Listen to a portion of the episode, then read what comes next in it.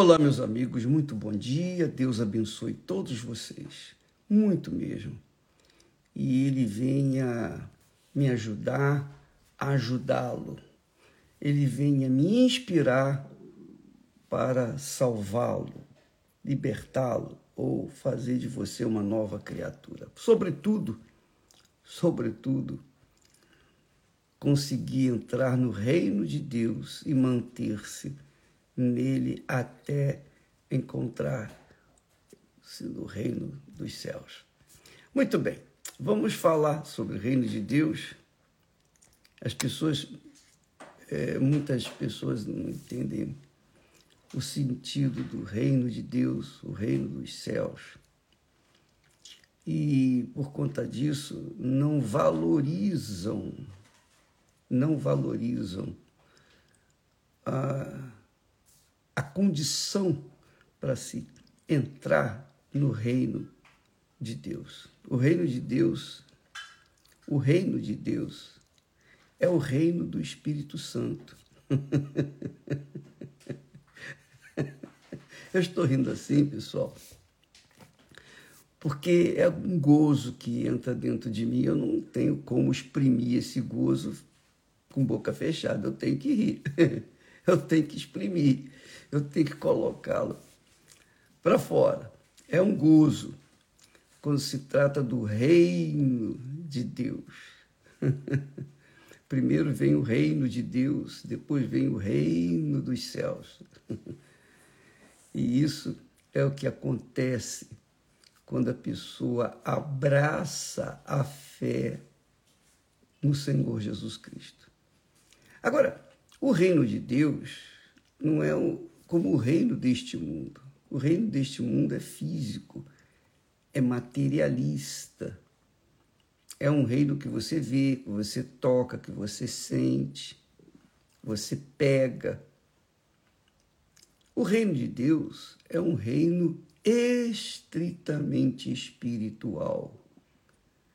Chamando, chamamos também o reino da fé. Porque você não vê Deus, você não sente Deus, você não toca em Deus, você não pega em Deus. Mas Ele, Ele vê você, Ele vê a gente, Ele toca na gente, Ele sente a gente. Então, o reino de Deus é o reino da fé, que é algo espiritual, é algo estritamente espiritual não é material, é espiritual, porque Deus é espírito. O reino de Deus é espiritual. O reino de, deste mundo é materialista, então você vê, você toca, você sente, etc, etc, etc. Então, quando se trata da fé, a fé viva no Deus vivo, nós estamos tratando da direção, da condução, do governo de Deus, o governo de Deus. Todo mundo quer receber o batismo com o Espírito Santo. Todo mundo quer saber mais sobre o Espírito Santo.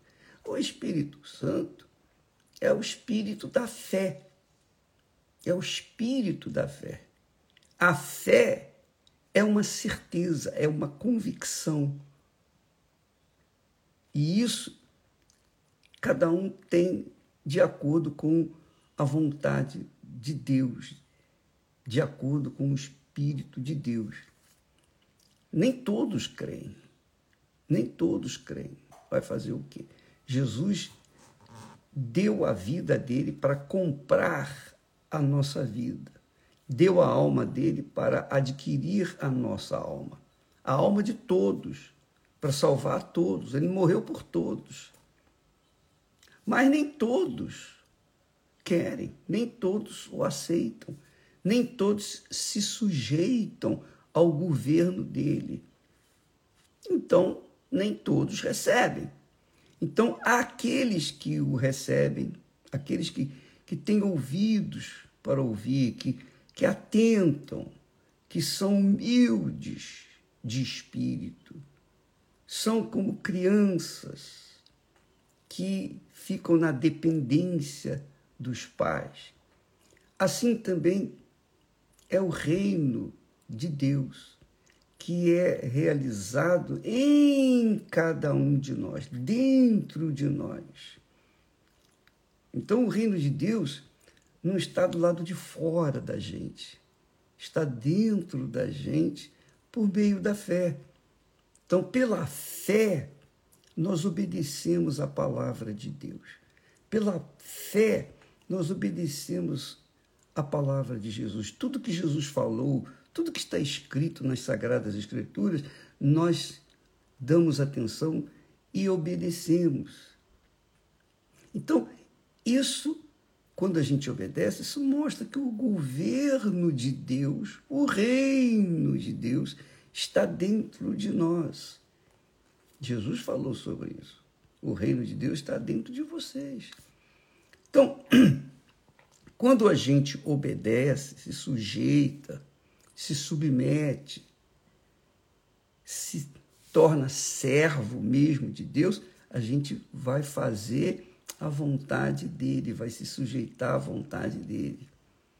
Então eu, estava pensando aqui, lendo o texto sagrado, quando, é, aliás, Mateus, o próprio Mateus escreveu, o Espírito Santo o levou a escrever esse versículo que eu vou ler aqui para vocês.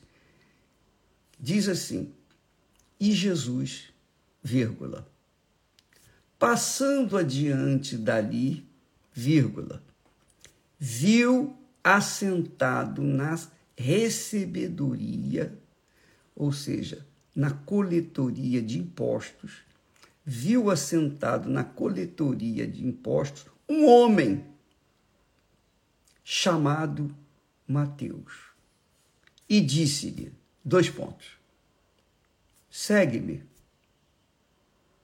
E ele, vírgula, levantando-se, vírgula, o seguiu o seguiu. E eu estou falando a vírgula, ponto, dois pontos, para você entender, para você poder compreender de que a palavra de Deus tem que ser lida observando-se a pontuação, porque senão você não vai entendê-la.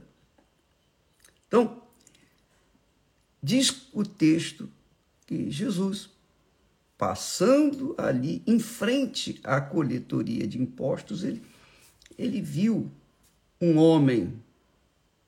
Ele viu um homem. Como ele vê você, como ele vê a mim, como ele vê todas as pessoas. E o que, que ele disse para esse homem? Segue-me. Jesus não deu satisfações, não disse para onde ele iria, o que, que ele iria fazer. Jesus simplesmente falou: segue-me. Só isso. Mais nada. Ó, vem, que eu vou te dar isso, que eu vou te dar aquilo. Não.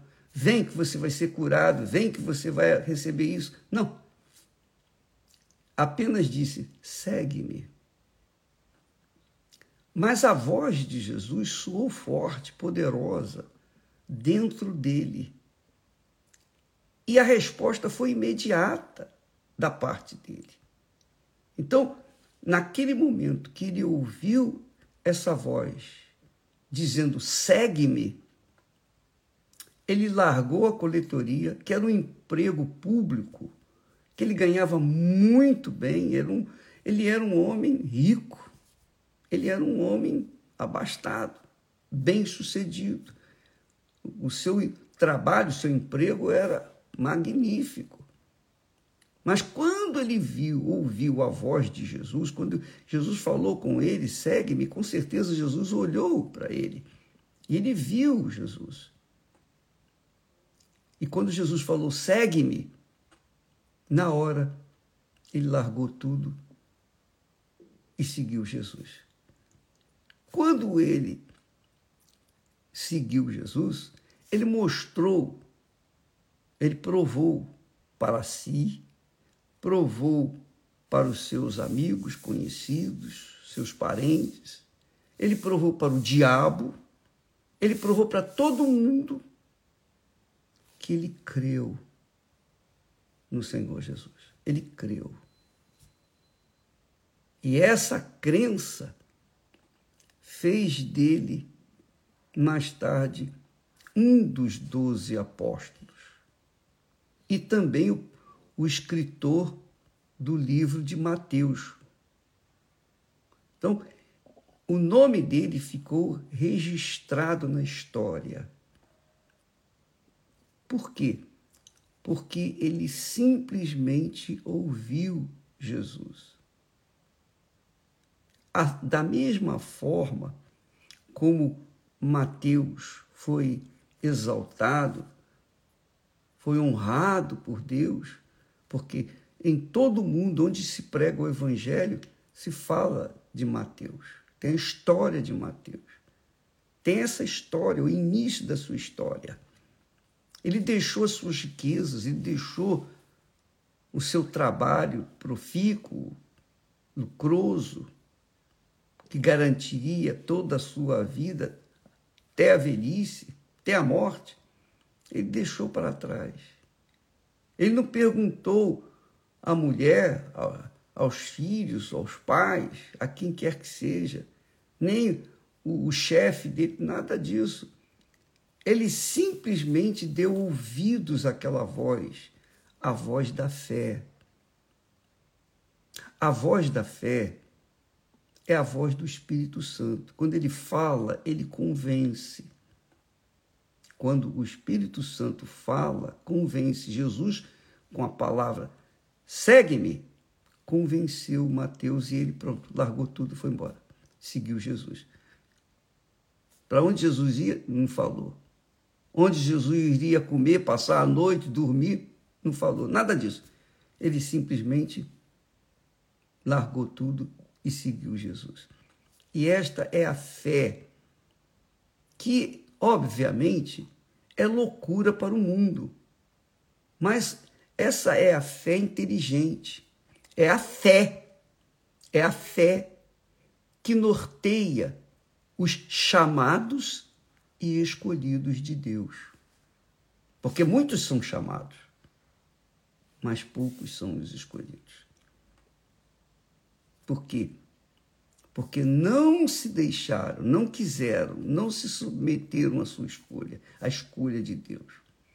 Quiseram também servirem a si mesmos. Queriam dividir entre servir a Jesus, seguir Jesus e seguir aos seus desejos, cobiças, sonhos pessoais, etc, etc, etc. Então, minha amiga, meu amigo, hoje nós, quando falamos de Mateus, nós estamos falando de um homem que manifestou a fé inteligente. Ele pensou, raciocinou, mas na hora, tudo isso como, como se um, fosse um raio. Ele seguiu Jesus na hora. Segue-me. E disse, disse Jesus: segue-me. Aí diz o texto, e ele, levantando-se, o seguiu. Pronto. Não diz mais nada. Agora eu fico pensando quantas pessoas perdem o reino de Deus justamente por ficarem pensando também no seu futuro aqui na terra. Mas o Senhor Jesus não veio garantir um futuro aqui na terra, ele veio garantir o um futuro na eternidade. Lembra que ele fala numa das parábolas, ele disse: o reino de Deus, o reino dos céus, é como um homem que, tendo achado um tesouro escondido, vai, esconde o tesouro, volta, vende tudo que tem, desfaz de tudo e compra aquele, aquele campo. Foi isso que Mateus fez. Ele imediatamente obedeceu à voz do Senhor Jesus. E por isso ele foi honrado. Ele obedeceu. Também lá em Efésios, Paulo fala que por causa da obediência ao Pai, Jesus foi soberanamente exaltado. Exaltado pelo Pai. O Pai quer honrar você, quer honrar a mim, quer honrar cada um de nós. Mas antes nós temos que corresponder, nós temos que obedecer. Foi o que fez Mateus. Essa obediência é uma fé consciente. Você sabe o que está a fazer. Você sabe. E você faz. Claro, nem todos. Porque a fé obediente é loucura para os que se perdem. É loucura. A fé inteligente, racional, a fé de Deus é loucura para aqueles que se perdem. Paulo fala sobre isso. Ele diz que o mundo não conheceu Deus pela sua sabedoria, mas aprove Deus, aprove a Deus salvar os que creem pela loucura da pregação. Então, foi loucura que Jesus fez? Foi, Jesus simplesmente o chamou e ele obedeceu, largou o seu belíssimo trabalho lucroso e seguiu Jesus. E não perguntou a, a B ou C se deveria ou não. Ele simplesmente abriu mão de tudo e seguiu Jesus. Isso é o que tem que acontecer com todas as pessoas que querem ser salvas.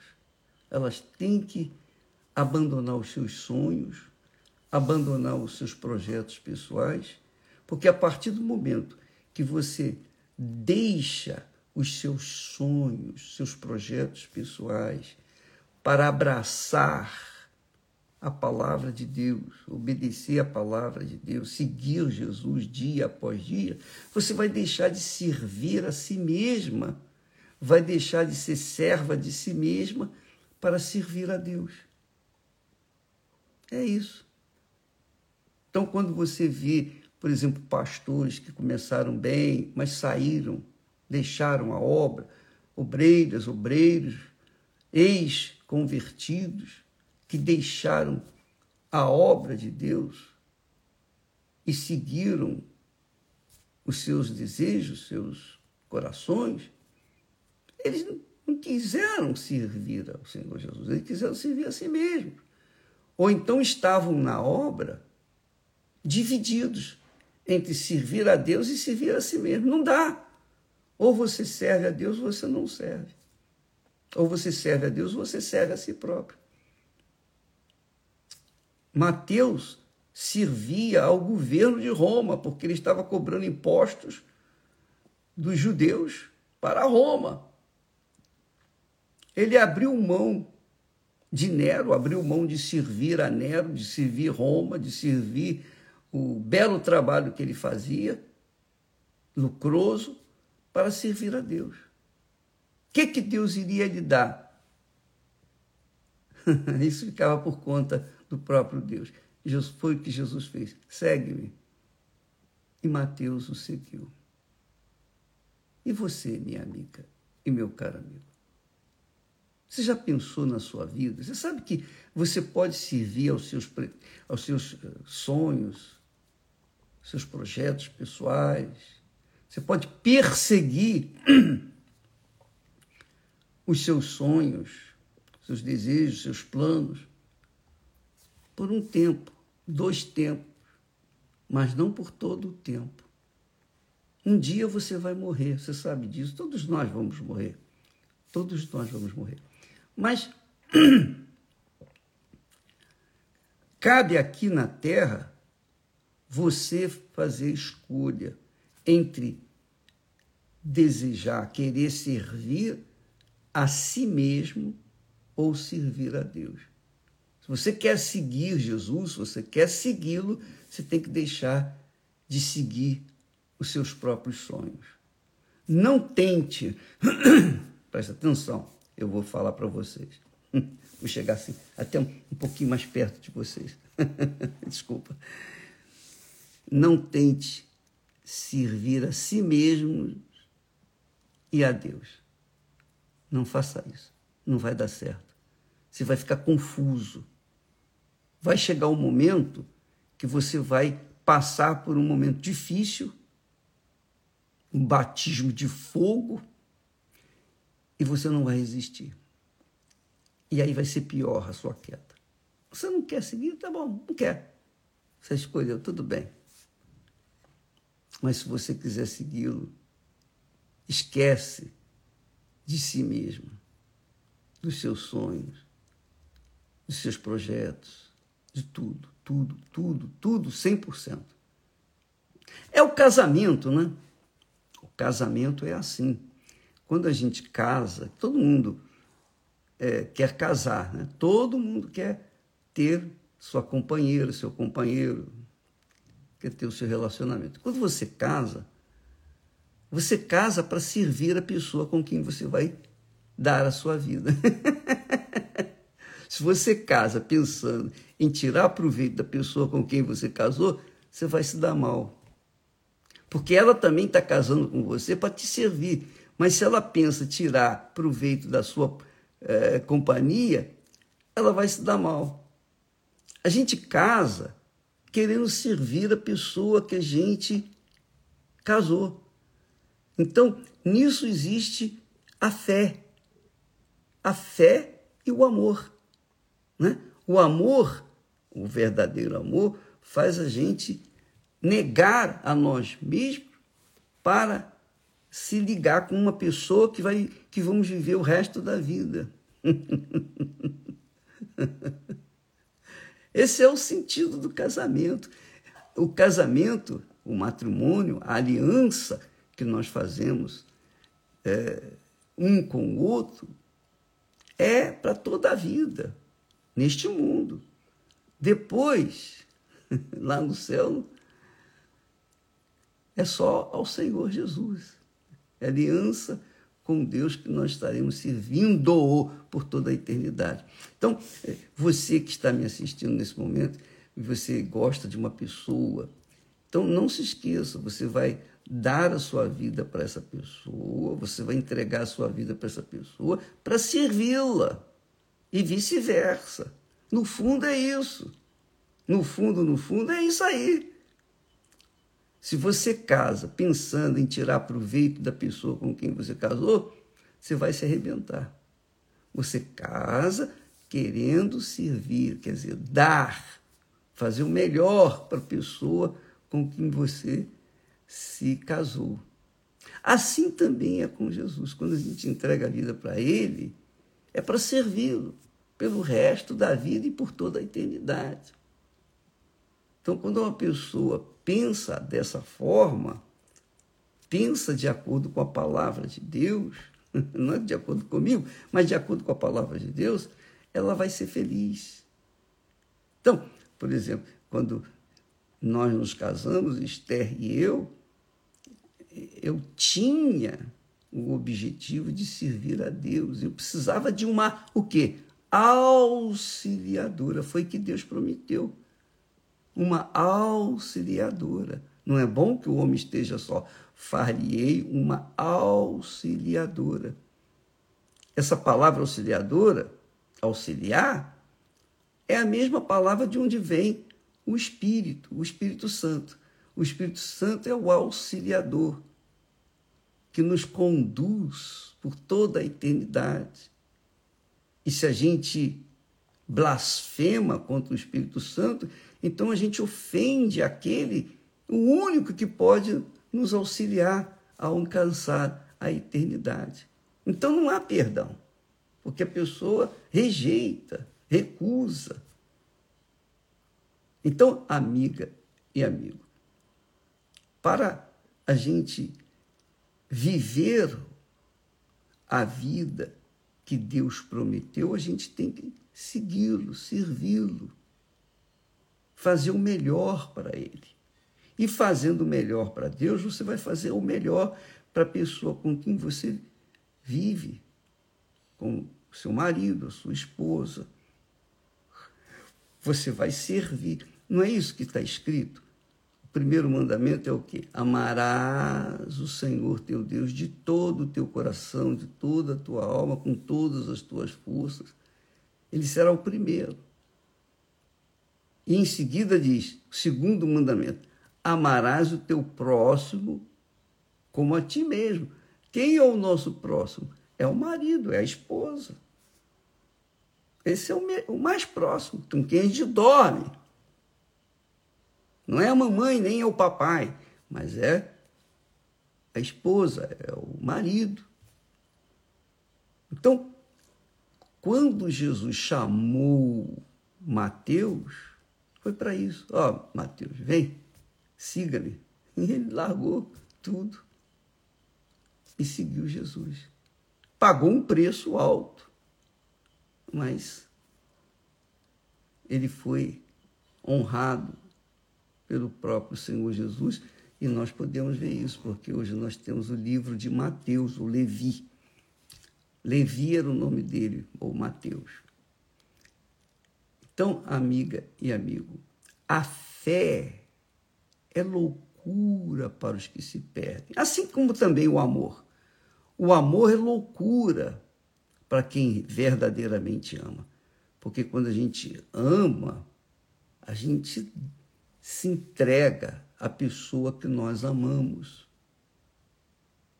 A gente se dá, a gente serve a pessoa que amamos, amando-a, levando-a a sentir-se bem ou fazendo bem para aquela pessoa.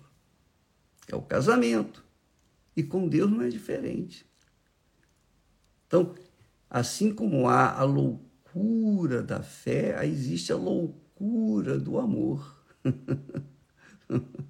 Mas o amor que vem da fé, não o amor que vem do coração, porque esse amor do coração é fingido, é enganador, é hipócrita, é o amor que o mundo oferece.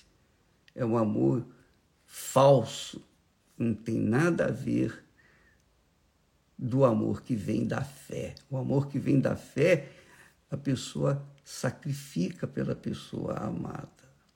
O amor que vem do coração, às vezes a pessoa mata cruelmente a pessoa que, que ela dizia que amava. Esse é o amor que vem do coração, o amor enganador. Mas o amor que vem da fé, esse é eterno. Graças a Deus. E Jesus passando a adiante dali, viu assentado na, na coletoria um homem chamado Mateus e disse-lhe: Segue-me, só isso, mais nada. e Mateus, levantando-se, o seguiu, largou tudo para trás e foi. Quisera eu que as pessoas, que todos fossem como Mateus, abrissem mão de si mesmos de servirem a si mesmos, suas vaidades, seus desejos, suas cobiças, suas pretensões para servirem ao Senhor Jesus. Que Deus abençoe a todos vocês. Estaremos falando mais a respeito amanhã sobre a loucura da fé. E se você é aquela criatura que vive um inferno no seu casamento, seu relacionamento, saiba que esse inferno se deu porque o seu amor foi fundamentado segundo as paixões do seu coração, que é enganador. Mas se você colocar o amor sujeito ao espírito da fé, que é o Espírito Santo, que é o espírito do amor, então você vai ser você vai ter um amor inteligente e vai ter um, uma vida compartilhada com inteligência e sabedoria e, obviamente, feliz. quinta-feira, todas as quintas-feiras, Cristiano e Renato, no Templo de Salomão, às oito da noite, estão lutando, orando, ensinando, é, se esforçando, dando o melhor de si para que aqueles que querem aprender o amor que vem da fé, não o amor que vem do coração. Se você quiser